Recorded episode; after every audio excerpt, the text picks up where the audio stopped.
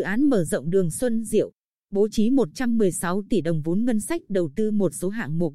Ủy ban Nhân dân tỉnh đã có văn bản gửi các sở, kế hoạch và đầu tư, tài chính, xây dựng và Ủy ban Nhân dân thành phố Quy Nhơn.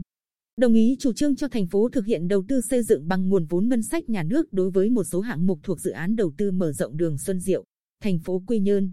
Cụ thể, đầu tư cho các hạng mục, khu cà phê treo, khu trò chơi trẻ em, khu thể dục thể thao tự do và khu thể dục thể thao tập trung được tổ chức lại thành công viên đường dạo bộ, với diện tích hơn 19.691 m2. Khu đường sách triển lãm du lịch có diện tích hơn 10.315 m2, khu vườn thực vật có diện tích hơn 10.465 m2, khu triển lãm tượng điêu khắc kết hợp thể dục thể thao hơn 3.903 m2. Tổng kinh phí bố trí đầu tư khoảng 116 tỷ đồng. Trong đó, vốn ngân sách nhà nước do tỉnh quản lý hỗ trợ 50% tổng dự toán các hạng mục nêu trên. Ngân sách thành phố Quy Nhơn tự cân đối bố trí đủ phần kinh phí còn lại. Ủy ban Nhân dân thành phố Quy Nhơn chỉ đạo các đơn vị có liên quan thực hiện đầy đủ hồ sơ, thủ tục đầu tư xây dựng các hạng mục nêu trên, trình cơ quan thẩm quyền thẩm định phê duyệt để triển khai thực hiện theo đúng quy định.